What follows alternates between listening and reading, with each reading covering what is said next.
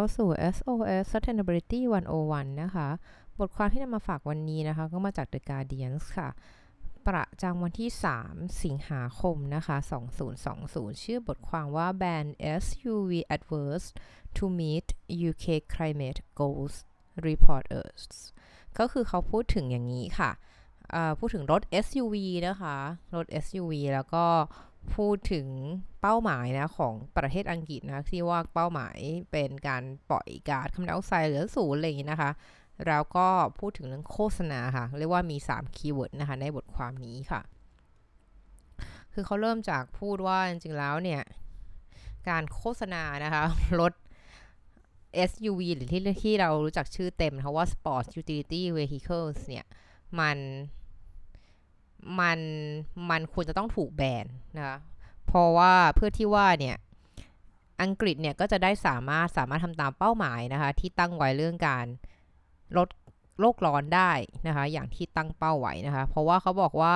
รถ SUV เนี่ยเป็นรถยนต์ประเภทที่ปล่อยกีนเฮาแก๊สนะคะเยอะกว่ารถชนิดอื่นเลยค่ะนี่สิ่งที่เกิดขึ้นก็คือว่า ตอนนี้ค่ะการใช้รถ SUV ในอังกฤษเนี่ยมัน เรียกว่าบูมมากนะคะ และไม่ใช่แค่เพียงอังกฤษนะคะ ทั่วโลกก็เช่นกันนะคะ ซึ่งก็ถือว่ามันเรียกว่าตัวมันเองเนี่ยถือว่าเป็นตัวที่ก่อให้เกิดมลพิษเนี่ย เป็นอันดับที่ 2 เลยนะคะ ตั้งแต่ปี 2010 เป็นต้นมา อันนี้ก็เป็นตัวสถิตินะคะ จาก International Energy Agency นะคะ ที่บอกว่า SUV เนี่ยเป็นตัวก่อให้เกิดก๊าซคาร์บอนไดออกไซด์นะคะหรือก๊าซเรือนกระจก เนี่ยค่ะมากมากเลย เพราะว่าขนาดน้ำหนักนะคะแล้วก็ลักษณะกายภาพทั้งหลายแหล่ของ SUV เนี่ย มันหมายถึงว่ามันต้องใช้น้ำมันมากขึ้นกว่าปกตินะคะ แล้วก็ส่งผลให้มันปล่อยมลพิษมากขึ้นตามไปด้วยนั่นเองค่ะ แต่ขณะเดียวกันนะคะ ผู้ผลิตรถยนต์เหล่านี้เนี่ย ก็ใช้เงินหลายล้านเหรียญหลายล้านเรียกว่าทั้งเหรียญทั้งปอนทั้งยูโรในการโฆษณารถยนต์ชนิดนี้นะคะส่งทำให้เนี่ย ส่วนมาตลาดของรถยนต์ SUV เนี่ยมันก็เพิ่มสูงขึ้นเรื่อยๆในในอังกฤษนะคะอันนี้ก็เป็นพูดถึงเรื่องรายงานนะคะของ New Weather Institute Think Tank นะแล้วก็ Climate Charity นะชื่อ Possible นะคะก็เป็นคนที่ทำงานวิจัยสองชิ้นนี้นะคะโดยเขาบอกว่าปีที่แล้วเนี่ย เรียกว่ามีรถมีรถใหม่นะะกว่า 150,000 คันนะที่ที่ถูกขายนะโดยที่มีขนาด ยาวกว่า 4.8 เมตรนั่นเองนะคะ ซึ่งเขาบอกว่าไอ้ความยาวของรถที่ยาวกว่า 4.8 เมตรเนี่ยถือว่าเป็นขนาดที่มันยาวหรือขนาดที่มันใหญ่กว่า ที่จะเข้าไปจอดในเรียกว่าช่องจอดรถโดยปกติของประเทศอังกฤษได้นะคะ ถ้าเกิดเอาเป็นตัวเลขเป็นเปอร์เซนเทจเนี่ยเขาบอก SUV เนี่ยก็ถือว่าเป็น 40%เลยนะคะ ของรถยนต์ใหม่ที่ขายในอังกฤษค่ะ ในขณะเดียวกันนะคะ รถยนต์ที่เป็นรถไฟฟ้านะคะ หรือ EV เนี่ย ก็มีอัตราแค่ 2%เท่านั้นเองนะคะ และถ้าหากดูตัวเลขของทั่วโลกนะคะเขาบอกว่ามากกว่า 200 ล้าน SUV นะคะ ที่ถูกขายไปนะคะ ซึ่งตรงนี้ค่ะเขาก็บอกว่ามันถือว่าถ้าเทียบอัตราการเติบโตของรถ SUV ตั้งแต่ปี 2010 นะคะ คือเรียกว่า 10 ปีที่แล้วเนี่ย มันเพิ่มขึ้นถึง 35 ล้านคันนะคะ โดยเขาบอกว่าจำนวนเนี้ย 200 ล้านคันที่บอกเป็นปัจจุบันเนี่ย มัน ถือว่าเป็นคนที่ก่อให้เกิด เรียกว่าขอโทษค่ะบอกว่าเป็นถือว่าเป็น 60%นะคะ ของจำนวนนะคะ รถยนต์นที่เพิ่มขึ้นนะคะ ตั้งแต่ปี 2010 ก็เรียกว่าจำนวนรถยนต์ที่มันมากขึ้นในท้องถนนเนี่ย 60%เนี่ยเป็นรถ SUV นะคะก็จำได้คร่าวๆฝ้าว่าฝ้าเคยพูดถึงเรื่องสถานการณ์ของการใช้รถ SUV นะคะ ที่อเมริกาที่ทุกคนจะค่อนข้างชอบชอบซื้อรถใหญ่ๆ เพราะว่ามันจะดูปลอดภัยกับคนขับมากกว่านะคะ ก็อันนี้อังกฤษก็คงจะเป็นสถานการณ์ที่ไม่ต่างกันหนักนะคะ ที่เขาพูดถึงว่ารายงานนะ ชื่อว่า upselling smoke เนี่ยเขาก็เขาก็เรียกว่า รายงานผลที่เขาค้นพบนะคะว่ากระแสของโลกเนี่ยก็คือการเพิ่มนะคะมันมันทำให้การเพิ่มยอดขายหรือว่ายอดขายที่เพิ่มขึ้นนะคะทางรถ SUV เนี่ยที่มันใหญ่ขึ้นมากกว่าเดิมนะคะแล้วก็ทำมีมลพิษมากกว่าเดิมเนี่ยมันเหมือนสวนทางกับการที่จะลดโลกร้อนเนี่ยเหมือนหลายประเทศก็มีการตั้งเป้าหมายจะเป็น net zero นู่นนั่นนี่นะคะบอนเนกทีไปแล้วแต่นะคะแต่ว่าการที่ ยังมีรถ SUV ขายอยู่เรื่อยๆนะคะ ซึ่งเป็นตัวที่ก่อให้เกิดมลพิษเนี่ย มันก็ดูจะทำให้ให้การสำเร็จเป้าหมายเนี้ยดูมันจะแทบไม่ค่อยจะเป็นไปได้เท่าไหร่นะคะ ซึ่งตอนนี้เขาก็เลยพูดถึงเเคสนะคะของบุหรี่ค่ะ เขาบอกว่าบุหรี่เนี่ยก็มีช่วงหนึ่งที่ที่ถูกแบนใช่ไหมคะ เพราะว่ามันทำลายสุขภาพ เขาก็บอกว่าตอนนี้ค่ะ ก็เขาก็เลยเสนอนะคะ รายงานว่าคุณควรจะ มีการแบนโฆษณาของรถยนต์นะคะที่นะคะที่มีการปล่อยมลพิษเนี่ยโดยเฉลี่ยนะคะมากกว่า 160 กรัมคาร์บอนไดออกไซด์นะคะต่อกิโลเมตรค่ะแล้วก็รวมทั้งนะคะรถคันไหนก็ตามที่มีความยาวกว่า 4.8 เมตรเนี่ยมันก็ควรจะแบนถูกแบนในการโฆษณานะคะ เขาก็ต่อมาเขาพูดถึงคุณ Andrew Simms นะคะ ก็เป็น co-director ของ New Weather Institute นะคะ เขาบอกว่าตอนที่เราเนี่ยประกาศแบนพวกโฆษณาบุหรี่เนี่ย ก็เพราะเราเข้าใจนะคะว่ามันมีมันมันมีความเสี่ยงและคุกคามจากควันบุหรี่นะคะที่มีต่อสุขภาพของสาธารณชนนะหรือนั่นเองสาธารณชนทั่วไปนะคะสาธารณสุขทั่วไปค่ะ แล้วเขาก็บอกตอนนี้เนี่ยเราก็ได้เรียนรู้แล้วใช่ไหมคะว่า มลพิษที่เกิดจากรถยนต์อย่าง SUV เนี่ยมันมีผลร้ายนะไม่เพียงแต่ต่อสุขภาพปอดของมนุษย์เรานะ แต่ก็ยังเป็นผลเสียนะ ต่อโลกของเราด้วยคือต่อให้เกิดโรคร้อนนั่นเองนะคะ ดังนั้นมันก็ดูจะ make sense หรือมันก็ดูจะเป็นเวลาที่เหมาะสมที่จะหยุดการโฆษณานะคะ ที่จะทำให้ปัญหานี้มันยิ่งแย่หนักกว่าเก่านะคะ และโดยเฉพาะยิ่งในในโลกที่กำลังแบบวุ่นวายกับเจ้าโรคระบาดอย่างไวรัสอย่างเงี้ยนะคะ พวกเราทุกคนเนี่ยทุกคนเนี่ยต้องการอย่างยิ่งที่ต้องการอากาศที่สะอาดนะเราต้องการพื้นที่สำหรับเรียกว่าพื้นที่สีเขียว หรือว่าพื้นที่สำหรับการเดินเท้าอะไรเงี้ยแล้วก็ต้องการพื้นที่ถนนมากขึ้นกว่าเดิมนะคะเเขาบอกว่าเนี่ยการที่โฆษณาเนี่ยมันช่วยชักจูงส่งเสริมให้รถยนต์ใหญ่ ๆ แล้วก็ที่ปล่อยมลพิษเยอะ ๆ เนี่ย มันมันเหมือนกับ คุณก็ช่วยทำให้มลพิษเนี่ยมันเพิ่มสูงขึ้นอีกอะค่ะเขาก็มีตัวเลขของค่าโฆษณานะคะ ก็บอกค่าโฆษณาของบริษัทรถยนต์เนี่ยในอังกฤษนะคะ เป็นจำนวนมูลค่าสูงถึง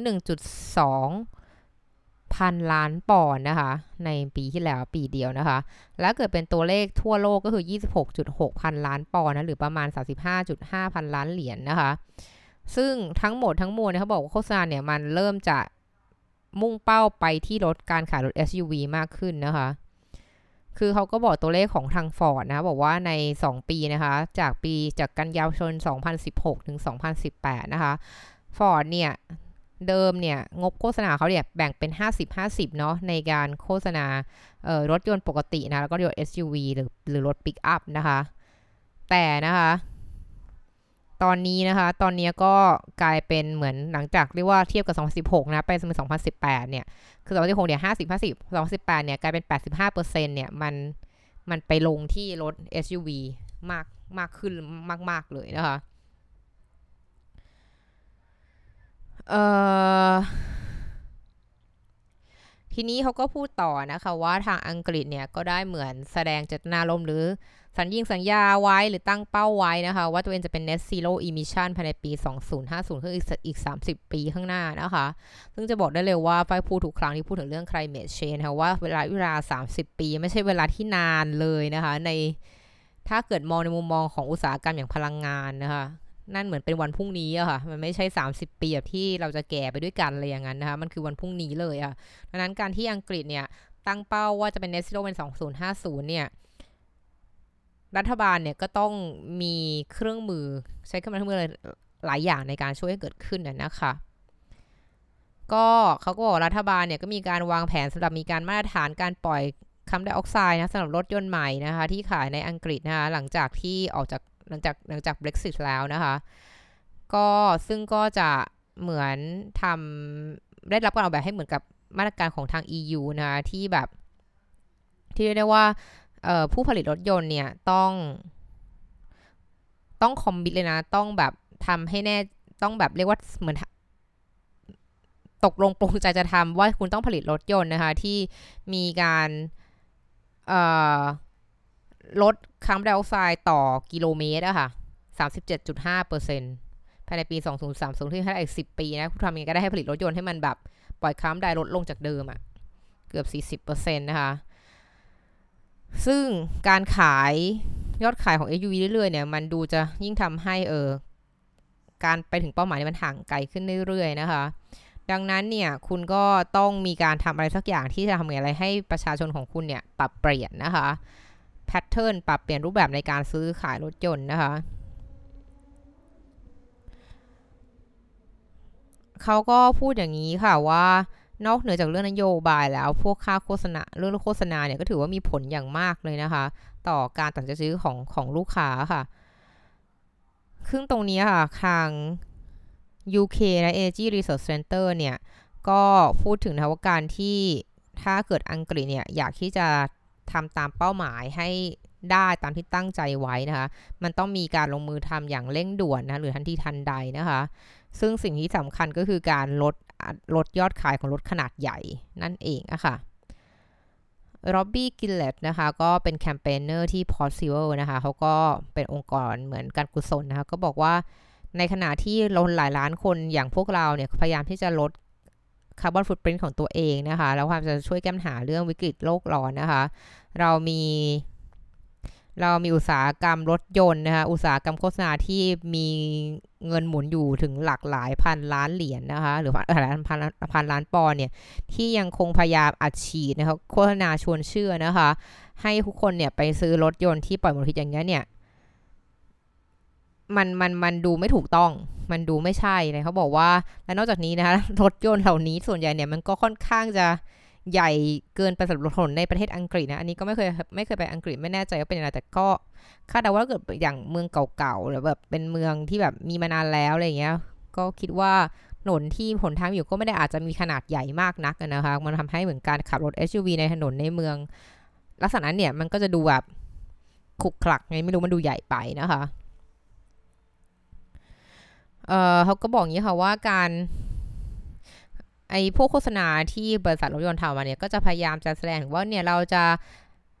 การซื้อรถแบบนี้มันจะช่วยให้คุณมีอิสระนะคะ แล้วก็สามารถแบบหลบหนีจากความวุ่นวายอะไรอย่างนี้นะคะแต่ว่าจริงแล้วเนี่ยสิ่งที่เกิดขึ้นคือว่ามันทำให้เงื่อนไขการขับขี่ในเมืองเนี่ยมันแย่ลงนะ ไม่ว่าจะเป็นรถขนาดรถที่ใหญ่นะคะการปล่อยมลพิษในอากาศนะ แล้วก็รวมทั้งเนี่ย สิ่งที่เกิดขึ้นนะคะ จากการเหมือนก๊าซคาร์บอนไดออกไซด์เนี่ยจากการเดินทางในรถยนต์เนี่ยโดยท้องถนนเนี่ยมันก็จะทำให้สิ่งเหล่านี้เนี่ยการทำตามเป้าหมาย climate change เนี่ยเป็นไปได้ยากมากนะคะ ดังนั้นเนี่ยเขาก็สุกทิ้งท้ายว่ามันก็ควรจะเป็นไปว่า advertise หรือว่าโฆษณาลักษณะนี้มันก็ควรจะลดลงอะ่ะ ก็คือโฆษณาได้นะลดปกติแต่ว่ารถ SUV เนี่ยแบบไม่ต้องไปทักจูงก็ได้นะเพราะผู้บริก็ดูเหมือนอยากจะได้อยู่แล้วนะก็คือให้เรียกว่ากลไกตลาดทำงานไปโดยที่บริษัทรถยนต์เนี่ยไม่ต้องไปโฆษณาหรือเพิ่มเชื้อตรงนี้มากขึ้นนั่นเองอะค่ะ